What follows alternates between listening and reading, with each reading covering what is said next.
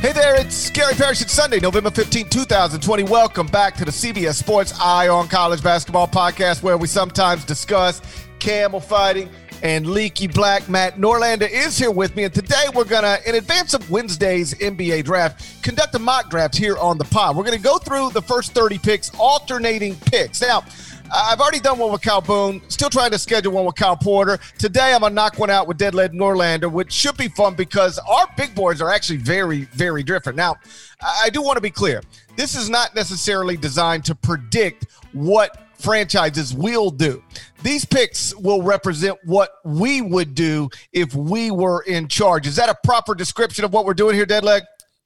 Yeah, yeah. By the way, it's it's November. Uh, the dead leg stuff is like that's way gone. You stop trying to You're, make, stop stop stop trying to make fetch happen. All right, you like all it, it, was that, it was all, it was basically a year ago where you had you had. It, it was actually it was uh it was just about a year ago. We were coming up on the one year anniversary. I thought uh, the end of 2019 was brutal. Who could have even thought what 2020 was about to bring? That is accurate.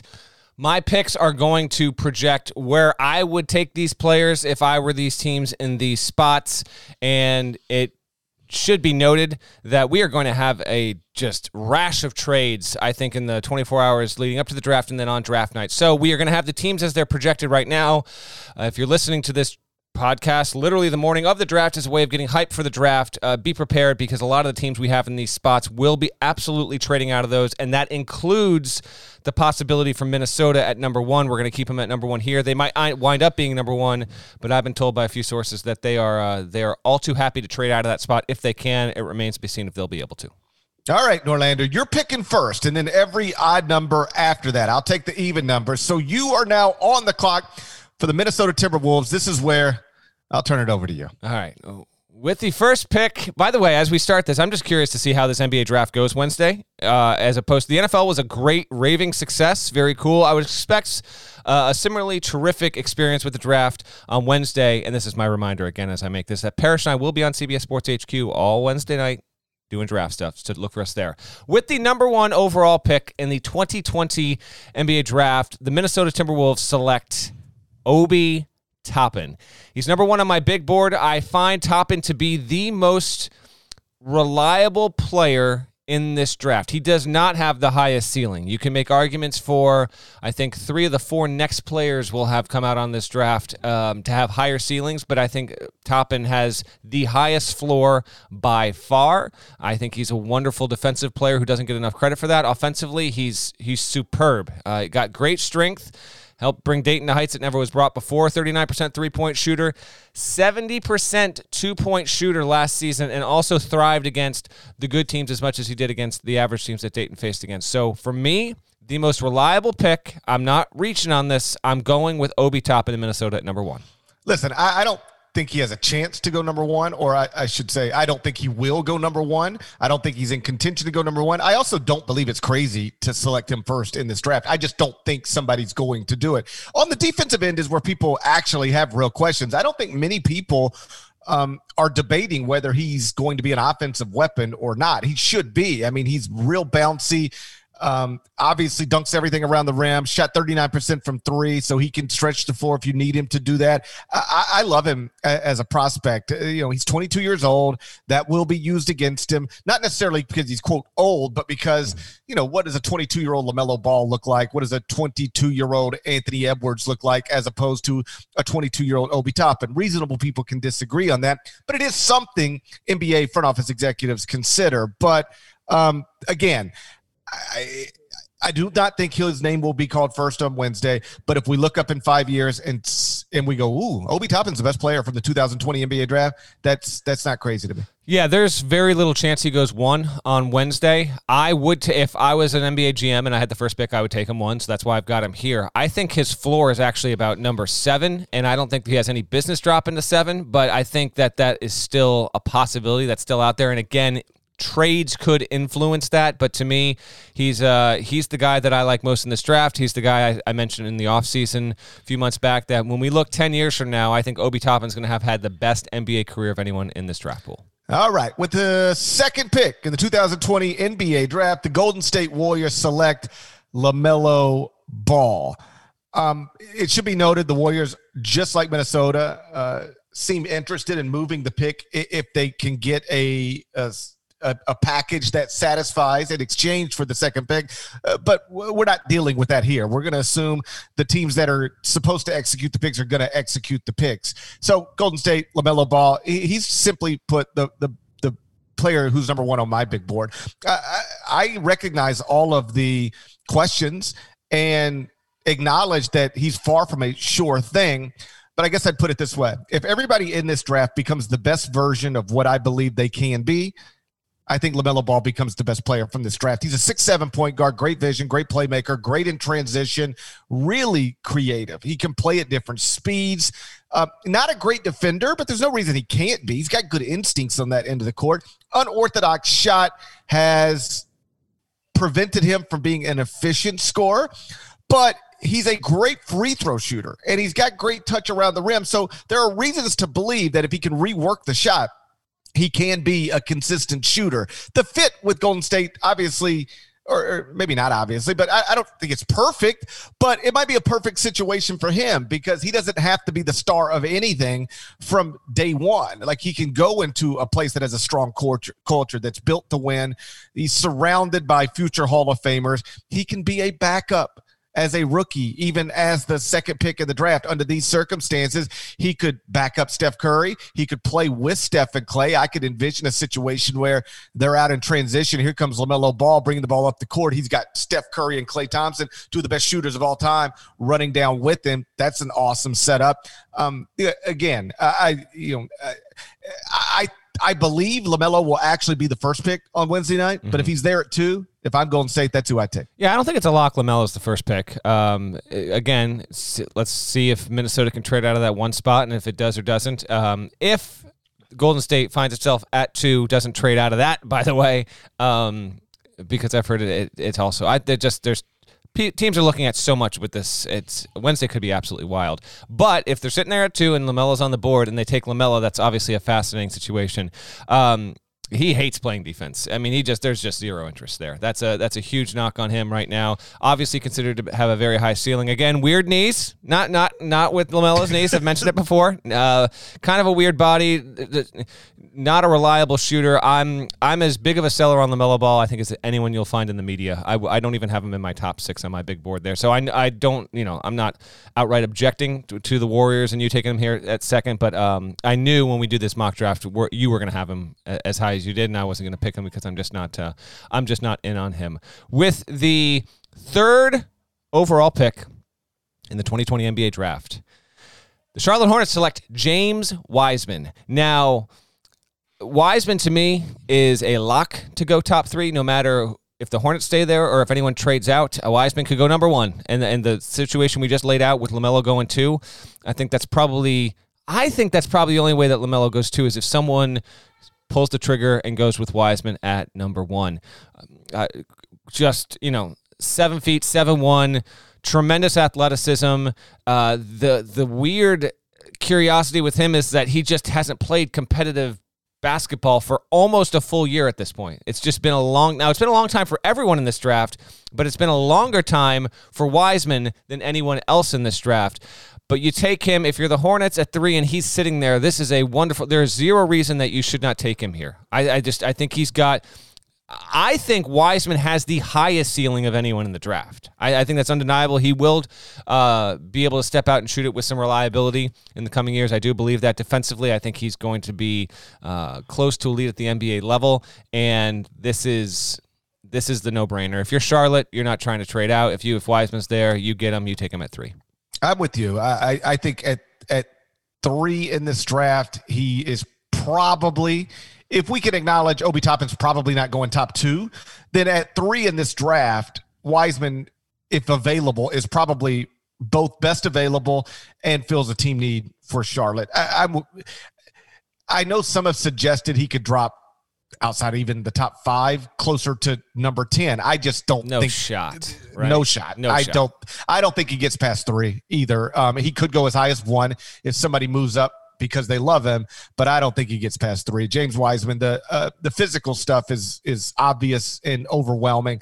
He's a center and only a center. That that position has been devalued, but you know, if I told you you can draft a, a you know a five time All Star, rim protecting, dunk everything center with the top three pick, you'd probably, you know, blindly say, yeah, give me that guy. And that guy, again, if it works out, that guy is James Wiseman. With the fourth pick in the 2020 NBA draft, the Chicago Bulls select Anthony Edwards out of Georgia. Uh, you're probably going to hear me say this a lot, given how different my big board is to Norlanders, but simply put, best prospect available. Big, strong, athletic, explosive guard. Should be a scorer in the NBA, if nothing else. He can get his shot whenever he wants, which is a great skill to have when you're playing in that league. He did only shoot 29.4% from three and 40.2% from the field at Georgia. He did not impact winning. He did not guard. So there are some real questions here. I, I do not think th- there are people who think he is the best prospect in this draft and a sure thing. I don't subscribe to either one of those things. I do think he's top five prospect in this draft. And, uh, you know, at this point, given who's already off the board, I would take him. But I could also see him just being a, a big, strong guy. Looks the part, but never becomes uh, the player that his physical tools uh, suggest. He's physically overwhelming, but he didn't get to the rim very often. Why? Why did he settle for jumpers? We talked about this on a podcast when we profiled him in advance of this draft. Didn't get to the rim as often as he should, given his his natural ability, and settled too much. Why? You know, perhaps there's good explanations for that, but he was not the college player I thought he was going to be, and uh, that leaves room for the possibility that he'll never be the NBA player. Some think he'll be, although I, I do think he's got to be a top five pick in this draft. And if he's available with Wiseman, Toppin, and LaMelo Ball off the board, that's who I take. Uh, listen, I think that Edwards is going to be able to get into the NBA and average between 15 and 20 from like year three to year nine. I, I think that's where he's headed, and that's fine. Um, there's some good potential there. He, you know, he shot 29% from three, 50% from two. Uh, not aggressive at getting to the rim. O rating of, of 103 last season per KenPom. Um, he probably won't drop beyond the top four. Uh, he's not a great playmaker. Um, and I wonder if that's going to have an impact on where he goes. But with Edwards, and I think this might be the case with a couple other players uh, that that go in the top ten, top fifteen.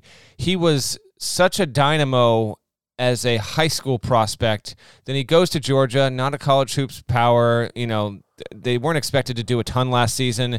Will the team that selects him basically overlook that and say, no, we think that you're going to grow into a 20, a 22, a 23. We actually think we, we like the way that you project as an offensive player. That's what we want. We think that you're going to be a top three offensive player for this team in a weak draft, and that's where we're going to take you there. So I don't have a ton of objection to Edwards at four.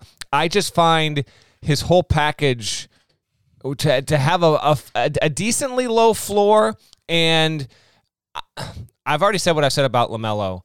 To me, Edwards is the guy of all the players we talk about, I think in our top eight that we're going to get to here, he's the guy who, if we look five years down the road, has such a wide spectrum for like, well, holy crap, dude, like he's averaging 24 a night. Like he actually hit, or yeah, man, like he's not even a starter at this point. I just I just find his spectrum to be fairly wide. That's all.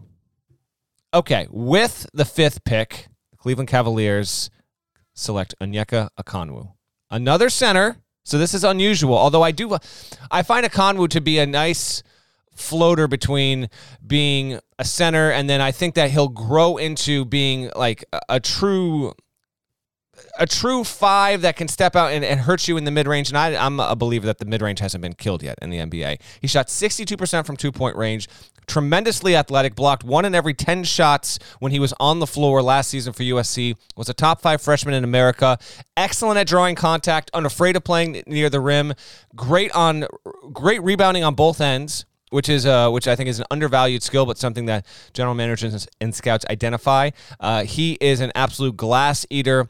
Um, had a 119 offensive rating for USC last season. I was curious at the end of last season when it halted where Okongwu's stock would go, and to my surprise, uh, he has really floated into this, you know, four, five, six range where you know early March, it was not that. It was more like 8, 10, 12. Um, but the the tape doesn't lie here, and I've got him at five going to the Cavs, and I think the Cavs would be very wise if they're in the spot to not trade out. And Okongwu, I think, will be on the board. If they're there, they should take him. With the sixth pick in the 2020 NBA draft, the Atlanta Hawks select Tyrese Halliburton, Iowa State University, six-five point guard who shot 41% from three in both seasons at Iowa State. Shot above 41% from three in both seasons at Iowa State. He can play on the ball, he can play off the ball. Needs to add weight, obviously, but he will. Can be a good defender, knows how to get in the passing lanes, and I think he's just a perfect fit here in Atlanta. Uh, obviously, he can back up Trae Young, but he's, again, six-five shooter. Like, you just want to call him that six five point guard, but he's six five shooter as well. Can play with Trae Young. So you tell me, and high character, great work ethic, like all the intangibles that people love, they they seem to be in place with Tyrese Halliburton. So um, I did not have him this high until we did the NBA draft profile podcast on him, and I really dove in. And the more and more you try to recognize what it is Atlanta could use and the more and more you look at what Tyrese Halliburton provides, I just think this is a, a, a perfect match. I'm not insisting he's the sixth best player in this draft or prospect, but he's he's in the conversation and he's a perfect fit for the Hawks. With the seventh pick in this 2020 NBA draft, the Detroit Pistons select Killian Hayes. And I'll use this to talk a quick bit about Halliburton and then focus on Hayes. Hayes, to me, is the best point guard prospect in the draft. Um, I did try to take some team needs into account with the previous picks there. I have Hayes higher on my big board than even seven there. I like him a smidge better than Halliburton and a smidge better than LaMelo Ball there. With Halliburton, you're probably right.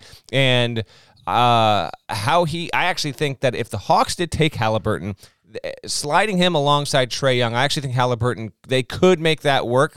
Intriguing fit there. Uh, Pistons need a player like Hayes, no doubt about it. He has been uh, an ascending player on the international scene for years now. Wonderful decision maker, tremendous passer. Um, the only real thing that needs work, I think, is physicality, defending the perimeter, and then the three point shot. But otherwise, I find him to be a guy when I, and again, I have not traveled to Europe to scout Killian Hayes. I have not spent probably more than honestly about an hour's worth of watching Killian Hayes video over the past uh, summer or so. But I have talked to people who have seen him a ton, have talked to teams who have evaluated him, and he his projections I think are anywhere from say four down to twelve or thirteen. I think he's awesome. Love his build, love his IQ. And to me, he's going to be the best point guard in this draft when we look up 10 years from now. With the eighth pick in the 2020 NBA draft, the New York Knicks select Deni Avdija, who is, uh, in my opinion, the best international prospect available. And at this point in this mock draft, the best prospect available. He's 6'9, uh, point forward from Israel. He's still only 19 years old. Very good in the open court. Most everybody has him in the top four or five. I do not actually think on Wednesday night he will be available at number eight. But if he were to find himself available at number eight, uh, the Knicks would be smart to just snatch him up. Again, I don't think he'll be there, but if he is, he is he. If he's available at eight, he should be one way or another the best available prospect on pretty much everybody's board.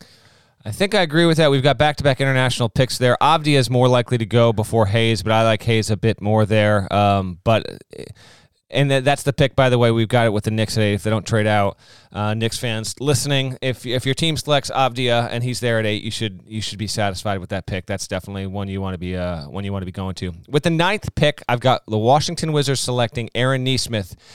He does uh, rate out as the best shooter in this draft. I mean, he shot 52% from three last season.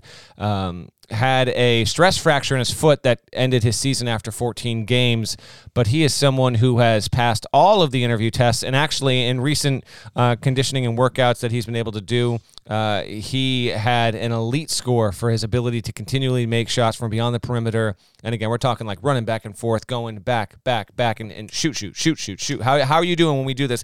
Keep this up for 45 seconds, 60. We're going to run you ragged. Do you fatigue quickly? How do you shoot? And his score remained to be tremendous there.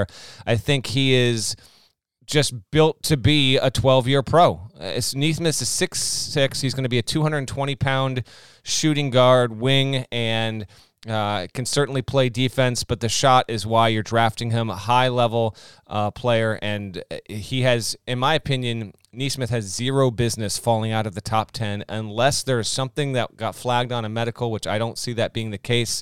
I would pick him. The Wizards, who have had a history of, of having a, a decent shooter or two here and there, Bradley Beal, um, the foremost among them, Nesmith can be the next Beal type of shooter. Not quite a Beal type of player, I don't think, at the NBA level, GP, but from a scoring perspective and just stepping out and being reliable with the shot, he can be that guy. I got the Wiz taking him at nine.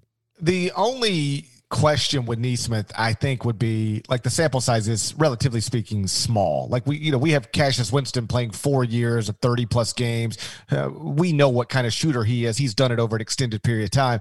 Nesmith has, you know, was very, he was not some McDonald's All American coming out of high school. And then, you know, he played, I think it was 14 games as a sophomore, shot an incredible percentage. And now here he is. I like him as well. I got him as a lottery pick. But if you were trying to, I don't know, uh, bring up questions, you'd say, okay, are, are we really going to spend a top 10 pick on somebody who played, you know, uh, uh, where the sample size is, is this small in terms of competitive basketball? I, my answer to that question would be, yeah, sure. Why not? He's six, six, great body, can really shoot it those are great things. Let's do it. But if somebody were to hesitate to take him in the top 10, it'd probably be rooted in that stuff. With the 10th pick in the 2020 NBA draft, the Phoenix Suns select Isaac Okoro out of Auburn. Here's another guy who was not some, you know, McDonald's All American coming out of high school, but showed himself to be um, one of the most impactful freshmen really from almost day one at Auburn. You know, Phoenix is ready to win now. They showed that inside the bubble. Why not take somebody who impacts winning? at, at worst, Okoro is going to be a great role player. At worst. He's a wing with size, very strong, great defender, really high basketball IQ. Like that stuff translates. At worst, he's that type of role player. Um, if you get the shot figured out, you've got the potential for something special. You know, he only shot 29% from three at Auburn. That's got to get better. But I think he can play in the NBA even if that doesn't get better. And if it does get better, you'll feel great getting somebody like him, you know, out outside of the top nine. Yeah, Okoro, uh, I don't think has star potential, but I do think he has great uh, potential as a starting level player. Uh, not immediately, maybe a year or two in. And uh, I had mentioned this on the podcast prior. Uh, Bruce Pearl said that he was the only freshman he had ever had that in you know 10 or 12 different ways was basically like a senior. Like as soon as he just, there were just the big things, the small things. He just never had to worry about Okoro from a, from an on and off court perspective. And I think that's a, I think that's a big deal there. All right. With the 10th, with the 11th pick, excuse me, in this 2020 NBA mock draft, the San Antonio Spurs with their new unis. I don't know if you saw those GP. They're going to select Saddiq Bey out of Villanova. Bey, I've, I've got him, I think, a smidge higher than he might wind up going on Wednesday night, but this is yet another guy coming out of Jay Wright's system who is going to step into the NBA and I think adapt immediately. He is going to be. You will hear the phrase three and D attached to him on on television when you watch the draft on Wednesday night. That's not inaccurate, but I think that he is going to be a bit more dynamic than just that. Um, great length, no doubt about it, though like a six foot ten, uh, six foot eleven wingspan on a on a six seven and a half frame. Which eh, listen, I think that he is honestly, I think he's perfect for San Antonio. I when we did our uh, when we we did out our mock draft in advance of recording this podcast, and San Antonio came up.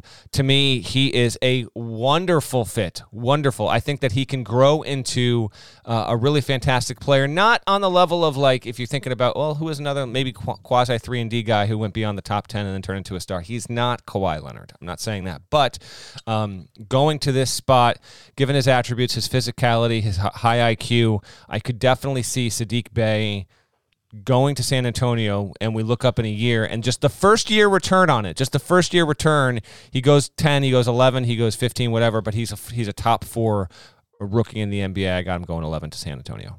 I love him. I've got him in the top 10 of my big board. I, I just don't understand why he could miss. Like, I, I don't know that he'll be a star, but he seems pretty safe. I mean, six eight combo forward. He is a three and D guy. Shot above forty percent from three point range. Comes from a strong system. High basketball IQ.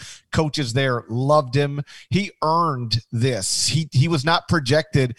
You know, uh, we've talked about this before. Sometimes guys that are projected to go in the first round by some are there off of reputation developed in high school. Jaden McDaniels might be a good example of that in this draft. He didn't do anything at Washington that makes him worthy of where people talk about him. But, you know, if you saw him before Washington and you can imagine what it is he might be, then you you might want to take him in, in the 20s, I, I guess. Saddiq Bey d- didn't have that kind of prep reputation. He was a, a, sub 100 prospect coming out of high school but was the most impactful player freshman at Villanova in his freshman year, and then was the best player on a Big East championship team in his sophomore year. I like him a lot. If he's there at eleven, um, yeah, I, I, I, I'd snatch him up and feel great about it. With the twelfth pick in the 2020 NBA draft, the Sacramento Kings select Devin Vassell out of Florida State. He's somebody who I think could help immediately. And they, I, I guess I, this goes without saying with almost everybody in the Western Conference. Like they, are trying to win now. Like uh, the only team's probably not trying to win now in in the West is like. Oklahoma City, maybe I don't mm. know. Like depending on what they do with Chris Paul, but like everybody else thinks that they can they they have the stuff to maybe make a playoff push. And this is somebody who I believe could help Sacramento um, as a rookie. Averaged only 12 and 5 at Florida State, but this past season. But we've talked about this before. Uh, that has a lot to do with Florida State's system. Doesn't really say much about Devin Vassell as an NBA prospect. Shot 42% from three, plus defender. So, you know, he's a classic three and D guy. Wings who could shoot from three are very, very valuable in the NBA right now.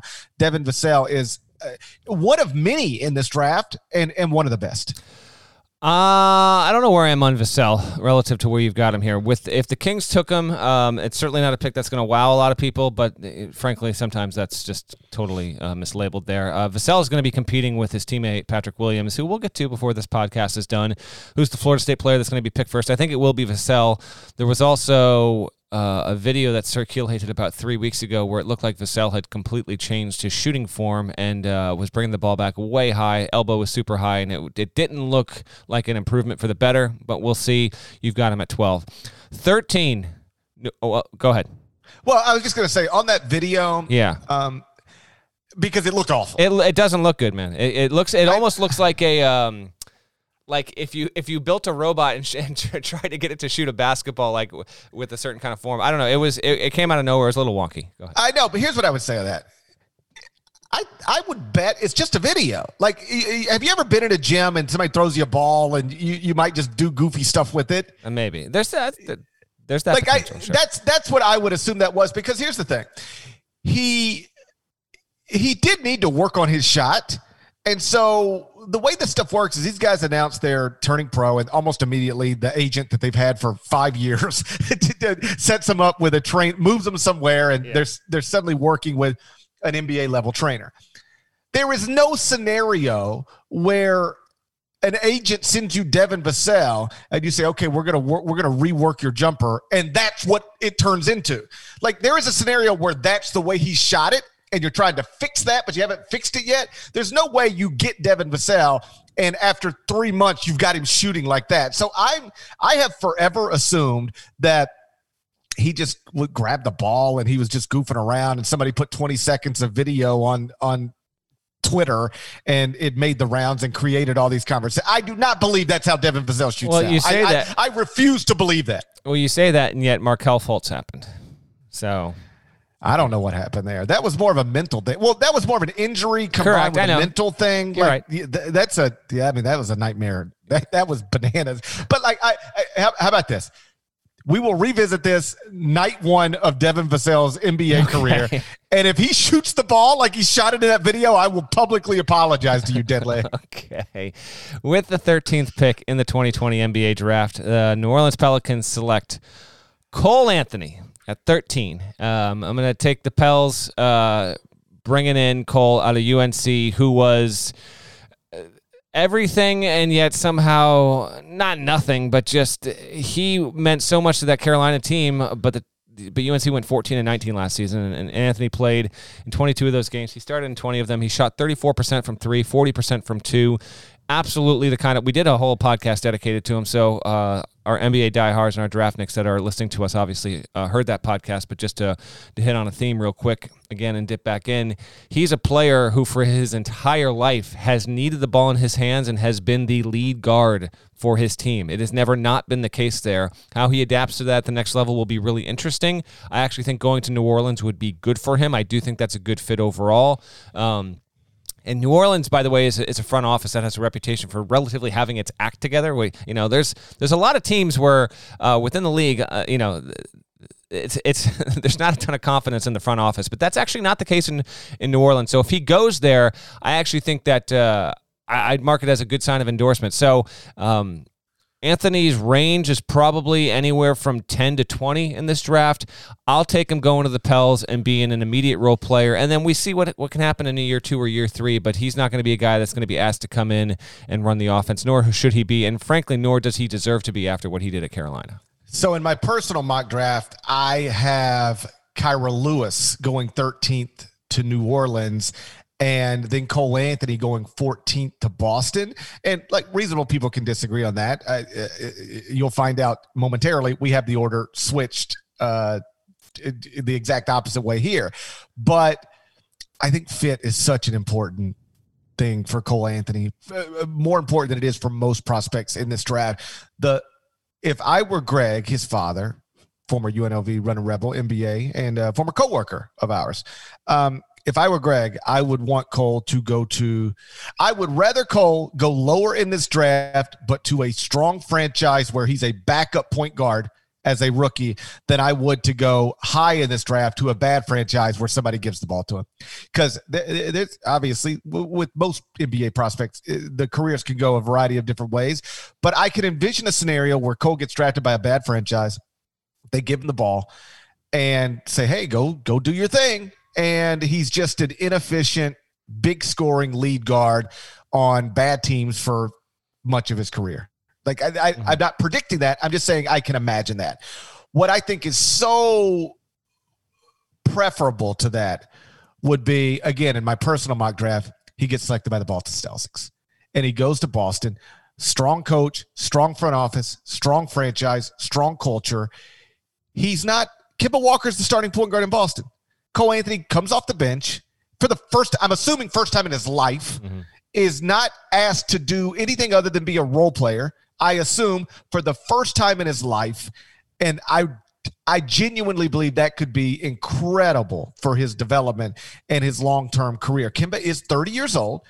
And again, I know you just took him for the Pelicans, but like if, if he were going to a place like Boston, you come in, be a backup for a year or two, and then take over you're still very, very young, but you've had that time to, for the first time in your life, see the game from a different perspective.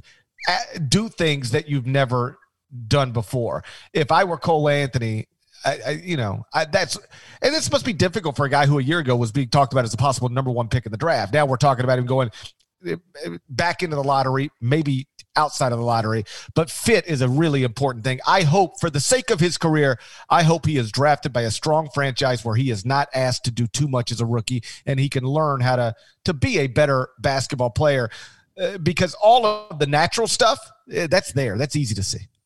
All right, so that means with 14 you have 14th pick 2020 NBA draft the Boston Celtics select Kira Lewis out of Alabama. I, have done a lot of uh, CBS Sports HQ stuff, even mock drafts with Avery Johnson, who, of course, recruited Kira and coached him for a year at Alabama. He loves him. Absolutely loves him. Would have him inside of the top 10. And this is not one of those things I can just tell you from from from talking to Avery about him so much. This is not one of those things where the former coach is, you know, playing up his guy.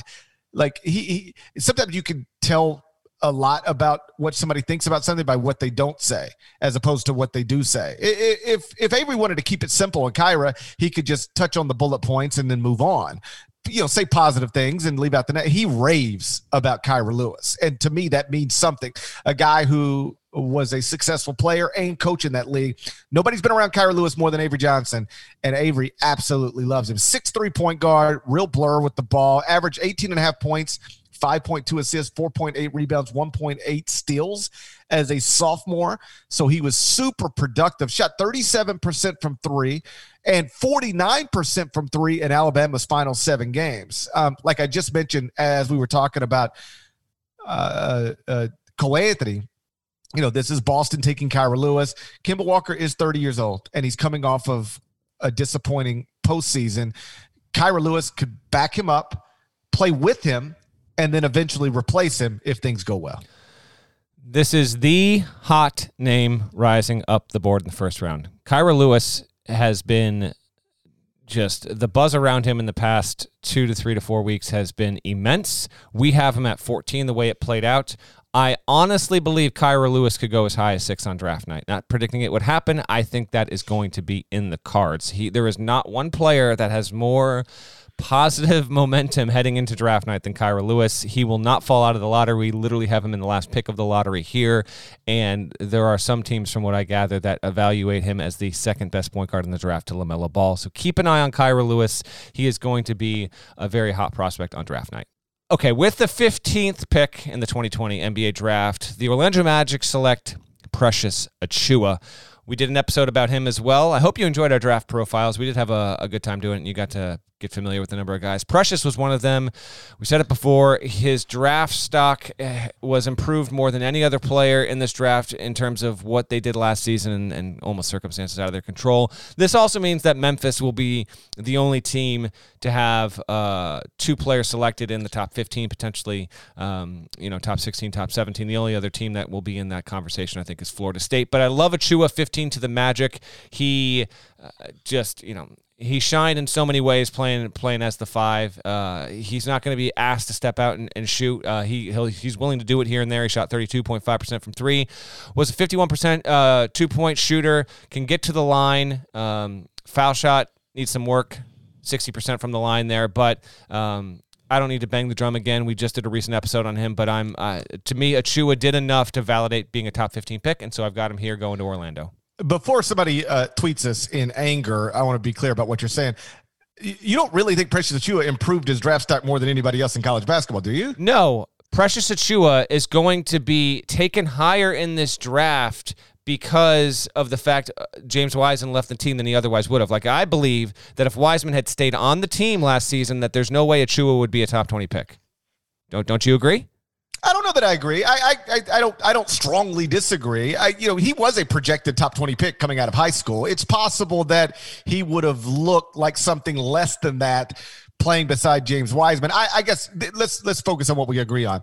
Precious Achiuwa benefited from James Wiseman quitting the team. Memphis did benefit from it, um, and I don't think Precious thought in real time he was benefiting from it.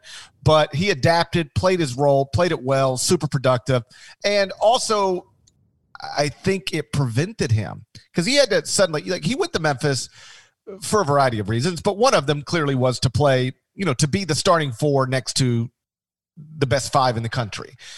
Then the best five in the country quits the team the week before Christmas. So now you've got to play the five. He didn't want to play the five. But by playing the five, it kept him closer to the rim and prevented him from from uh, roaming on the perimeter too much where I guess there's an alternate universe where he could have really shown what he can do out there. But I think the most likely scenario is he would have consistently shown all of the things he can't consistently do on the perimeter. But he was great in the role that he was asked to play. And he did um, show over and over again a real talent for being able to switch on to smaller players and guard in space, all of which is important in the NBA now. He's a super athlete, great motor. Um, I think he's he's at, at worst he's a you know eight year role player in the NBA, high energy guy, small ball five. At, at best, if he becomes anything on the offensive end consistently because he's not right now. He's he's he's a dunker and an offensive rebounder and a putback guy. Um, you know, he he he he likes to take jumpers. He just doesn't make them that often. But if he ever proves or shows an ability to do that, then I could envision a scenario where you feel very good, um, you know, getting him, you know, middle of of the first round. Because if you told me he is going to be a plus on the offensive end with time, in addition to all of the other things that he so clearly can do, then he looks more like a top 10 pick in this draft as opposed to a top 15. All right, that's 15 picks in the books. We got 15 more to go. We'll dive in to what the Blazers are going to do next. But first, check this out. The all new Hyundai 2024 Santa Fe is equipped with everything you need to break free from the dull work week and embark on an adventurous weekend with your family. The Hyundai Santa Fe's features like available H-Track all-wheel drive, standard third row seating, available dual wireless charging pads. You've got the H-Track all-wheel drive so you can take on those dirt trails and kick up some mud, or the third row seating gets your whole family in to experience the thrill together. The dual wireless charging pads make sure that no one gets stuck in the great outdoors with a dead cell phone. Think about those adventurous activities you can do. Like me, taking a ski trip up with the family, maybe going on a camping expedition, anything and everything. Learn more about the all new Hyundai Santa Fe at HyundaiUSA.com. Call 562 314 4603 for complete details. Are you looking for a new basketball shoe? If so, this is Gary Parrish here to tell you that the New Balance Two Way V4 features the groundbreaking use of fuel cell technology with fresh foam, creating the ultimate combination of rebound and cushioning. Every step feels explosive and dynamic, and the upper construction features a lightweight textile that's supportive and breathable. So, whether you're hitting the clutch shot or locking down the opposition, the Two Way V4 gives you the tools to play at a high level. Learn more and purchase the two way at newbalance.com. All right, so we got 15 picks in the book. We're now at number 16. And with the 16th pick in the 2020 NBA draft, the Portland Trailblazers select R.J. Hampton. He's an American born player who spent the past year playing in New Zealand, um, was considering Kansas, Texas Tech, and Memphis before he decided to go the professional route. I, I know some people might look at this and go, uh, listen, Portland has Damian Lillard and CJ McCollum why would you take another guard? Uh, because you don't want Damian Lillard and CJ McCollum playing as many minutes as they play. Like they they are way up there in minutes played per game. They were in the bubble, they were in the playoffs, and now you've got a quick turnaround on the NBA season. I'm not saying all of that should dictate what you do in this draft, but I do think it's it's it's something to consider. You take RJ Hampton, he could, you know, he's a six five combo guard. He could back up Damian Lillard or play with Damian Lillard or play b- with both Damian Lillard and CJ McCollum. Um, great first step, gets to the rim, great body, still needs to get the shot more consistent, but he has been working on that jump shot uh, religiously. Spent a lot of time in Memphis uh, this offseason working with Mike Miller.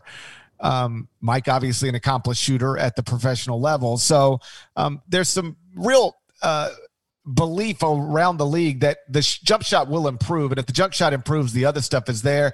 And again, uh, Portland's got to figure out a way to get somebody who can get meaningful minutes off the bench to lower the minutes played per game for Dame and for CJ. RJ Hampton at this point in this mock draft is is the guy best equipped to do that. With the 17th pick in this draft, the Minnesota Timberwolves. Uh, Adam Silver, by the way, would never say with the 17th pick in this draft. He would say with the 17th pick in the 2020 NBA draft. Yeah, I'm not Adam, Adam Silver though, yeah. so hey, we're good. I think I think hey, listeners by the 17th pick realize we're talking about the 2020 draft. They're going to take Jalen Smith, a 6'10 forward slash center out of Maryland. I mentioned Kira Lewis is the hottest name rising up. I think Jalen Smith has some really good buzz as well, and it has a good chance of going in the top 20. He is. Um, someone who can step out and absolutely will step out and shoot. He'll be tasked with doing that. A good seven foot wingspan. And I think that he is going to be able to be uh, kind of a modern, like a, a neo modern forward. I, I, think that he could use some more toughness around the rim, which isn't to say that he completely lacks it, but um, certainly someone that I think can step in, average two blocks a game, 12 points, eight boards, and I think the upside is enough there, particularly if you're Minnesota. And again, who knows if it trades out of this or not, but we had Minnesota at one. Now we've got him again coming back at 17. He's definitely a player. If you're Minnesota, you've got a little bit of house money. Take a chance on him because if he hits, he could be a top 10 talent in this draft five years from now. I like him at 17. With the 18th pick in the 2020 NBA draft, the Dallas Mavericks select Patrick Williams out of Florida State. I said earlier I might be higher on Saddiq Bey than than most. I am higher on Saddiq Bey than most. I am lower on Patrick Williams than most. And let me acknowledge up front, I, I might be wrong. Like I, I I don't love him as as as much as the people who love him love him. But at 18, if he were to be available and he is in this mock draft, I, I don't think I can pass. Very young, very long, 6'8, 225, seven foot wingspan. So he's big, long, and strong, like super strong for his age. Could be a three great, great three and D guy, but he did only shoot 32% from three point range. Now, I've talked to a lot of people about him over the past week, read a lot about him over the past week because he is somebody that um, appears to be, I don't know, his name is is is getting bounced around a lot. And there's just a real strong belief around the league that he was not I don't want to say allowed. That acts like that, that sounds like Leonard Hamilton like put handcuffs on him. Uh, he he he did not, for whatever reason, show everything he's capable of consistently at Florida State because they had other three and D guys who are older. Devin Vassell being a, a great example of that. And so there's some real thought that when you watch Florida State, you could see it, but you didn't see it as often as as maybe you you could have. Uh, but in workouts, he's really been able to show it, and people are enamored. And though he was available at 18 in our mock draft, I if I had to bet, I would bet he's not actually available at 18 in Wednesday night's actual NBA draft. Yeah, you said you're lower on him than most. I'm even lower than you. I mean, if we if we played this out to 22, 23, I still wouldn't have him on the board there. I'm just uh, I'm a relative seller on on Patrick Williams uh, in relation to the guys around him, but he is going to be taken in the top 20 and he's likely to be gone by 18, but I'm just not as in on him. With the 19th pick in this 2020 NBA draft, I've got the Brooklyn Nets selecting Isaiah Stewart, who I uh, think is a similar player to Precious Achiuwa and was you know, really, really good on a bad team. I mean, Washington has has unfortunately had a habit of this in recent seasons. Um, but I think what we could have here for the second straight season is Washington to produce uh, a player who was undeniably productive uh, up there in Seattle, and then step into the league and, and be an impact player right away. He's not going to be what I said uh, Matisse Thybulle would be. I mean, I was I couldn't have been more in on Thybulle last year, and that proved to be correct. He's he's adapted immediately and been um, really one of the better rookie defenders the NBA has seen in the past five to seven years. Stewart's not going to be Thybulle, but he's six nine, just an absolute force around the rim. Uh, he doesn't really step out and shoot it that much, but I do love his defense, his athleticism he's worthy of going in the top 20 here. I think that him going to the Nets at 19 is a really good spot.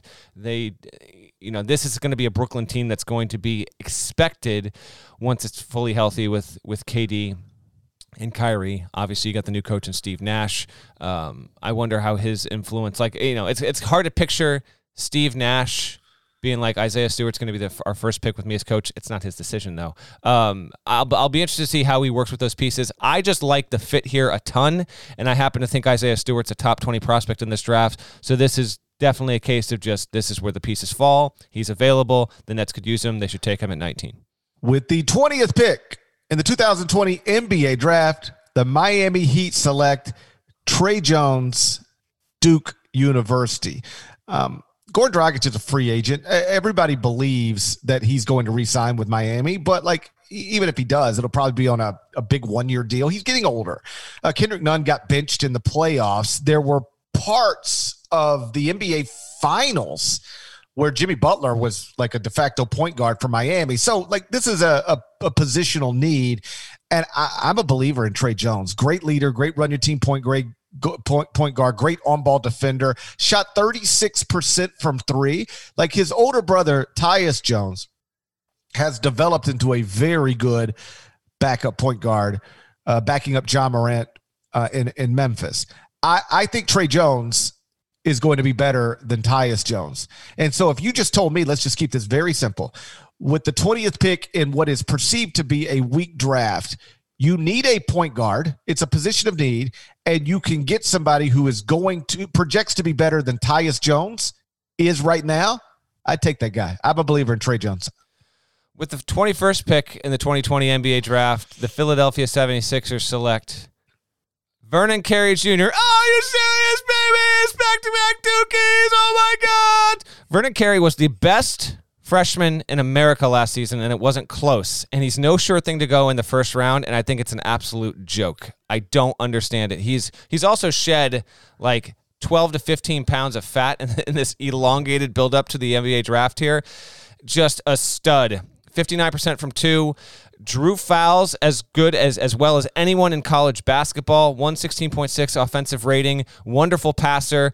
He's not going to be tasked explicitly with working the post, but even small things like this, like when he got to college, he had never been a post player ever. It just wasn't part of his repertoire. Nate James rebuilt him and made him into one of the most dominant low post players in college basketball. He wants to prove that he can step out and shoot. We'll see how much he's asked to do that. Philadelphia is a fascinating situation. Obviously, they bring in Daryl Morey to help run the team alongside Elton Brand. Um, no one really quite knows what to expect from the 76ers, who frankly have been consistently one of the five most most buzzed about, talked about, intriguing disappointing teams in the NBA over the past five to seven seasons. So I don't think anyone truly has any idea what Philly's going to do at 21. I think it's among the, the wildest of wild cards outside the lottery and in the first round in this draft. But I love Carey. I'm going to bang this drum. I don't know if he'll go first round. There's no reason that he shouldn't, in my opinion. So you're getting a little bit of variety and flavor in this kind of podcast mock draft because again we are going with the guys we think. We're not going to try and necessarily explicitly project what these teams are do are going to do but I'm, if i'm philly and i've got 21 and Carey's on the board he's the best prospect there and so he goes there for me Listen, the, the knocks are obvious. He's, you know, a, a, a big body, big, uh, you know, and not a great athlete. Can he guard in space is a real question. It, it's all the stuff you've heard about him for more than a year now. But I, I'm mostly with you on Vernon Carey. I don't have him this high, but I do have him in the first round of my mock draft, 30th to the Boston Celtics, a team that, a franchise that probably needs to try to, to upgrade. Uh, at, at center. I, I guess, and, and, maybe this is an oversimplified way to look at it, it, it, but I mean, we're talking about somebody who has forever been considered one of the best players his age. Yeah. Uh, like never not been considered one of the very best players his age when he was 15, 16, 17. Then he goes to college on a big stage and he's awesome. And now there's just no place for him? Like it's just over? Like I just don't believe that. I don't either. I, I, just don't believe that. Now, I, I I have already acknowledged the questions that are attached to him, but somebody who was forever considered an elite high school prospect, then goes to college for one year and is an awesome college player. I'm going to until I see it, I'm going to assume that that guy can play in the NBA, and the fact that that he has reworked his body, I think, is a great sign. Like it, it, it people are telling him, here's what you need to do, and he's doing those things. So I'm going to bet on Vernon Carey. Again, I don't have him going in as high as you have him, but I do have him as a first round pick, and I do have him as a as a, a, a, a an NBA player. I, I, I, really at this point in the draft, you're just trying to get NBA players. You know, we we we talk about these guys leading up to the draft, and then in some cases we will never talk to about them again. Like literally, no, we will never say their name again. They will not matter. A lot of these guys will not matter. I think Vernon Carey is going to matter. And if you can get somebody who's going to matter in the first round of an NBA draft, um, you should feel good about it. I again, not this high. I wouldn't, but somewhere in the first round, yeah, somewhere in the twenties, or or you know, I think I have him thirty. So in the top thirty, uh, I'd spend a pick on Vernon Carey with the twenty second pick, 2020 NBA draft. The Denver Nuggets select Tyrese Maxey out of Kentucky. Six-three combo guard, raised in Texas. He is going to be 20 years old on the night of the draft, so still relatively young. 14 points, 4.3 rebounds, 3.2 assists for a Kentucky team that, you know, won the SEC by three games. He only shot 29.2% from three.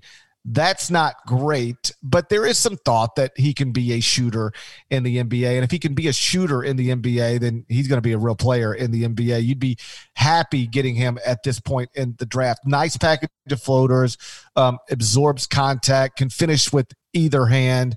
And though the three point percentage is low, the fact that he shot above 80% from the free throw line suggests that he can shoot. It's just a matter of of you know getting it right. And so um, I, I, think I'm lower on Maxey than most, but at this point in the draft, uh, you know he, he'd be best available on my board. Maxey uh, at 22, I think would be a good value for the Nuggets there. Keep an eye on that. And as we kind of get through the rest of these picks, I did make a few calls around, and it seems like the the feeling on this year's draft is, you know, it's weak at the top. And then once you start getting into the 20 to 25 range and go all the way, keep this in mind when you listen to this podcast and when you take in uh, draft content on CBS Sports HQ on Wednesday night. From the like to 22 to 25 range, all the way down to 50, it's the feeling is like is, is a grab bag. And I even had uh, one NBA uh, personnel tell me that you're going to see guys projected in the low 40s go in the first round and vice versa. Guys that are like if you take a look and it's this guy's like 26 on a board he might not go to like 44 that usually doesn't happen every year. Usually once we get to about wednesday and all the intel's in yes you'll have some surprises but the feeling heading into this for a number of reasons is that 22 to, to 50 is, is pretty wide and then from about 50 to about 70 to 75 it's good and then it drops off a cliff. And then it's just like, and then there's there's almost like a, uh, a, a close to a consensus top 70 to 75. So just keep that in mind.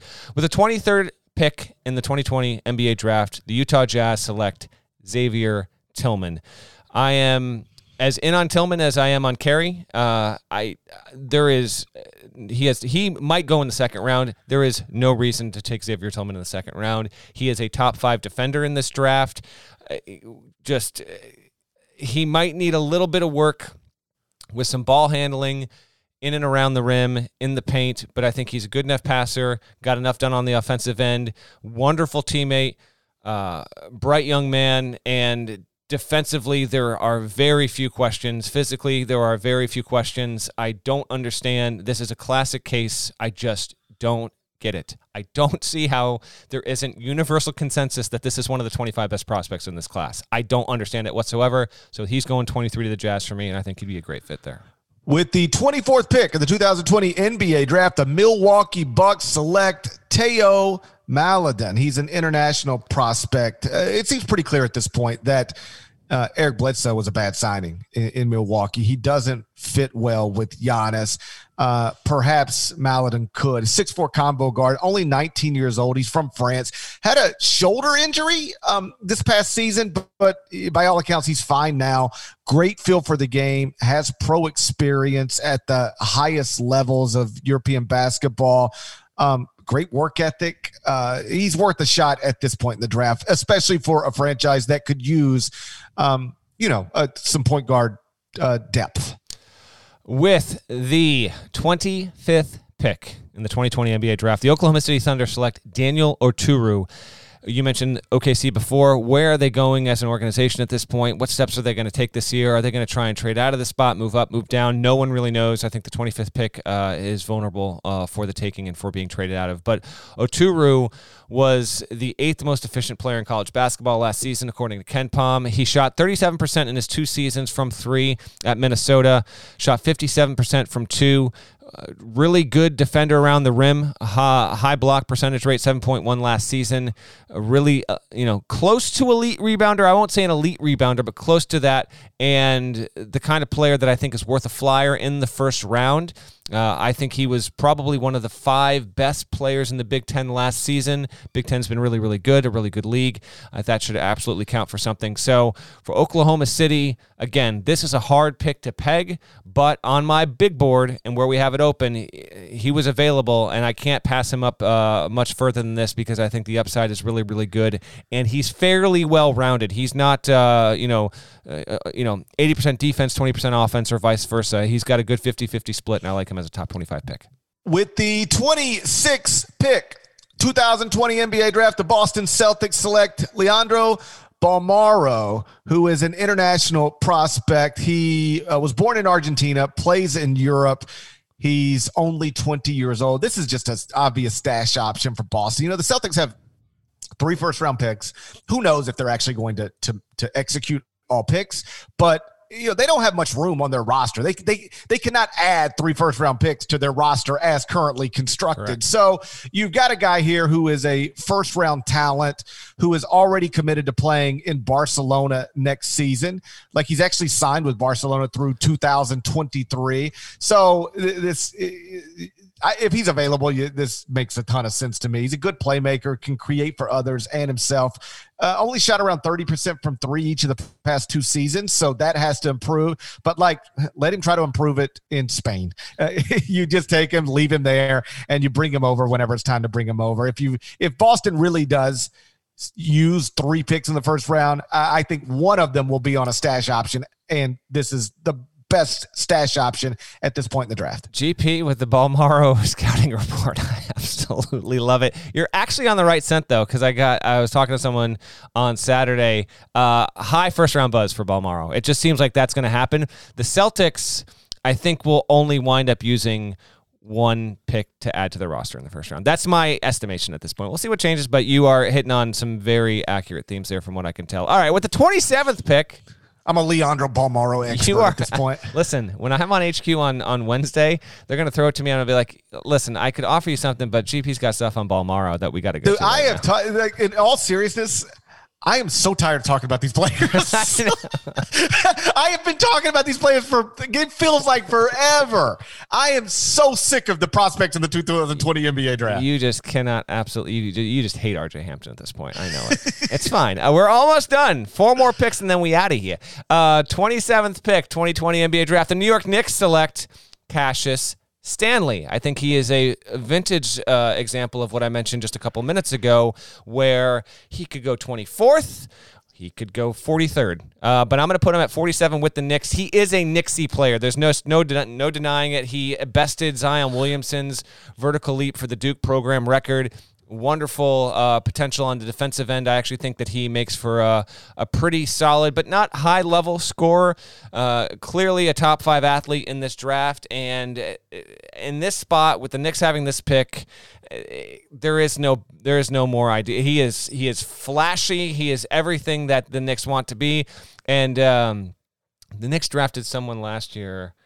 I can't remember the name, but I think he was out of Duke as well. So you go with Duke players back to back. Stanley joins. Uh, yeah, I can't remember who that was, but regardless, Stanley, 27 to the Knicks. With the 28th pick, 2020 NBA draft, the Los Angeles Lakers, your reigning world champions, select Malachi Flynn out of San Diego State. Listen, I don't always um, think that you need to be drafting for need or be drafting for somebody who can help you now as opposed to three years from now especially at the top of the draft, I'm more uh, looking for upside than somebody who's going to have an immediate impact. That's why I would take LaMelo Ball before I would take Obi Toppin, even if I believe Obi Toppin is better equipped to be an impactful NBA player in the 2020-21 season. I say all that to say this. If you're the Lakers, you need to try to use this pick on somebody who can help you next season. Like you're trying to maximize this LeBron James window and stack as many titles on top of each other as you can. Um, he is performing at an incredible level given his age, but at some point, he will be too old to perform at this level. Get him help right now. I think Malachi Flynn can help right now. He's a six-one point guard, shot 37% from three, 86% from the free throw line. Led San Diego State to a 30 and 2 record. Great in pick and roll, shoots it from deep. The Lakers need a point guard who could help next season, and Malachi Flynn would be that guy in this draft at this point. I would also consider Cassius Winston if Malachi Flynn were off the board. And I could understand the argument for Cassius Winston above Malachi Flynn. But if I'm the Lakers, there's so many like there, there's a there's a handful of point guards that are that are all sort of fall under the same umbrella that could theoretically be available at 28. Tre Jones, Malachi Flynn, Cassius Winston, guys who know how to run your team, great leaders, can shoot it, um, and, and are ready to play next season. Any of them fall to me, I'm happy to take them. Yeah, and on top of that, by the way, even someone like a Nico Mannion could be there. I th- he's not going to be on our uh, our mock draft. Spoiler for the final couple of picks here, uh, but he's not going to be there. Payton Pritchard is someone personally that I would uh, that just missed out. Uh, he could also be there. Um, I don't know if Devon- I, like, I, I like Pritchard. I, I I like Mannion as a point guard with the Lakers. I want a point guard who could shoot. I want yeah. a shooter playing with LeBron James. Mannion's a non-shooter right now. Flynn can shoot. Tre Jones can shoot. Cassius Winston can shoot. Payton Pritchard can shoot. Mannion's a non-shooter right now. If I'm the Lakers, I don't want to mess with that right now. I, I agree with you. Uh, I wonder if a deep sleeper might be uh, for this is just specifically for the Lakers. Deep sleepers to be picked there that we don't have. I wonder if um, Skylar Mays might be able to pop up into the first round and be there. And then I don't know how much of a sleeper he is, and he's not a point guard, but I just and he's not in our mock here, but I just wonder if Josh Green is going to uh, to be able to scoot in the back door and be a first round pick on Wednesday night.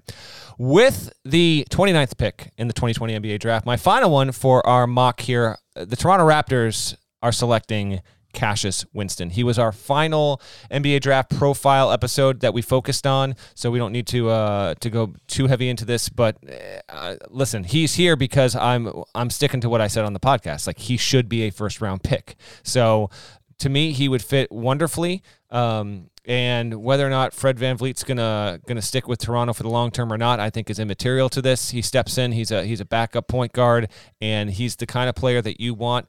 Winning team, winning coach, winning player, wonderful offensive player, great high IQ.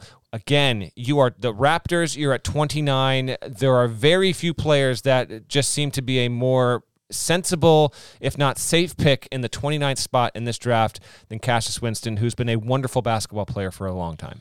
Apparently, all the testing stuff was just awful. like, like little can't run. Like it's none. He all of the the testing stuff was like very bad for Cassius. But I'm just gonna believe in a guy who can run your team uh, play and pick and roll and make shots. I, I like him. I, I, I, we've talked about this on a previous podcast you know, all the measurables and testing stuff on Fred VanVleet was bad too. And then he gets to the NBA and he just does the same stuff in the NBA that he was doing at Wichita State. I could see Cassius Winston doing the same stuff he did at Michigan State in the NBA. Um, I have him going 28th to the Lakers in my personal mock draft, but that was with Malachi Flynn already off the board. In this mock draft, Malachi was still available, so I took him 28. But I would have if if the 29th pick would have been up to me. I would have done the same thing you did. I would have taken Cassius Winston for the Toronto Raptors, especially considering Fred VanVleet is an unrestricted free agent. With the 30th, and thank God, final pick of the first round of the 2020 NBA draft, the Boston Celtics select Zeke Nnaji out of Arizona. The Celtics need to try to upgrade center. Daniel Theis is their starting center. He's undersized and and you know marginally talented uh, with three first round picks. Again, if Boston is taking all of these picks, um, yeah, take a flyer on Zeke Nnaji, borderline top forty prospect in the class of 2019. He was the third best prospect in Arizona's recruiting class, but he was their best freshman. He averaged 16 points, nine rebounds, six eleven can probably play either front court spot. And uh, there are other guys I, I would I would consider here, but on my board, Zeke Nnaji is is the prospect that that that, made the most sense for Boston, given what else was already off the board. Love Zeke Nnaji. Uh, real quick on him, he unlike Josh Green and Nico Mannion, his teammates at Arizona, Nnaji was able to quickly climb out of a brief multi-game funk in the early part of his freshman season and then consistently was just amazing. A really good teammate eager to learn borderline endless battery and can can rebound with the best of them and I truly do mean with the best of them in this class. So I love when I saw that you came in with him at that final pick I, I really was was happy you went with that because he's someone who I think is going to go in the first round, uh, but again could be subject to what I talked about earlier. Um, there's just such a floating um, pool of players uh, from the early 20s down to the mid to late 40s there that he could get lost in that kind of shuffle. On that note, just real quick, the guys we did not take in our first round that I think you need to pay attention to that have a good shot of actually going in the first round on draft night. Um, I mentioned Kira Lewis is the hottest name. Jalen Smith might be two. Uh, I don't agree with this, but I think undeniably Desmond Bane out of TCU is is bouncing up decently high and has got a good shot of going anywhere between 23 and 30. Keep an eye on him. Robert Woodard out of Mississippi State. I don't see him as a top 30 prospect in this draft. I do think he's going to wind up going in the first round, so keep an eye on him as well. Um, Grant Riller is someone that I, our buddy Sam Vecenie is pretty high on. I'll be interested to see. He's out of Charleston, and he is rating, I think, as a top 10 offensive uh, threat coming into this pool. I don't know, uh, but he, he'll be up there, and so will Tyrell Terry out of Stanford, who had an opportunity to return, but uh, once he knew that. Eh, I'm not saying he's been given a guarantee by any kind of team, but I think that Tyrell Terry is going to wind up going in the first round there. Um, and and he's another name to keep an eye on. So those are the guys that we did not did not take in our in our mock here, but have a good shot. At least you know that's the buzz around him um, of going in the first round. And I'll close with this, and I'm going to mention this on on HQ on uh, on Wednesday. To me, Payton Pritchard is a first round pick. He was literally I I just vacillated between Winston and Pritchard, but we just did the episode on Winston. I said I would take him in the first round. I wanted to honor that, but Pritchard to me was I I've, I've seen enough. I I've seen enough has been the uh, the go to phrase here in early November in our country. I have seen enough. Payton Pritchard to me is a top thirty player in this draft. I don't think he's going to go in the first round. Personally, if it was up to me though, he should go there. Uh, there are three players that are in the first round of my personal mock draft that did not go in the first round of this mock draft. It's Josh Green, Jaden McDaniels, and Nico Mannion. So two Arizona players that and and really the the common thread between all three of them is that I, still have them as first round picks, but it's mostly based on high school reputation as opposed to what they actually did in their one years of college because McDaniels was terrible. Josh Green was he showed flashes, but he wasn't consistently good. And Nico Nico was good, but again, uh, non-shooter at this point, and there's just too many shooting point guards that were available in the mock draft we just did um, that that that pushed him off the board. But uh, 27 of the guys we just named are are in my mock draft that you can find right now. CBSSports.com. Shouts to Devin Downey. Shouts to Chester, South Carolina. Shouts to Terry Teagle legend. Shouts to Larnell. And thank you guys for once again listening to the Eye on College Basketball podcast in the middle of the most idiotic uh, pandemic of my lifetime. Uh, can't wait for this thing to be over. If you enjoy listening to the podcast, please go subscribe if you're not already subscribed. Tell somebody about it. You can subscribe anywhere you subscribe to podcasts, including Apple Podcasts. Do that. I'd appreciate it. And we will talk to you again on Monday when we resume our series of profiles of the top 10 teams in my top 25 and one preseason college basketball rankings. On Monday, we will do number five, and number five is the Iowa Hawkeyes. We'll talk to you again right then. Till then, take care.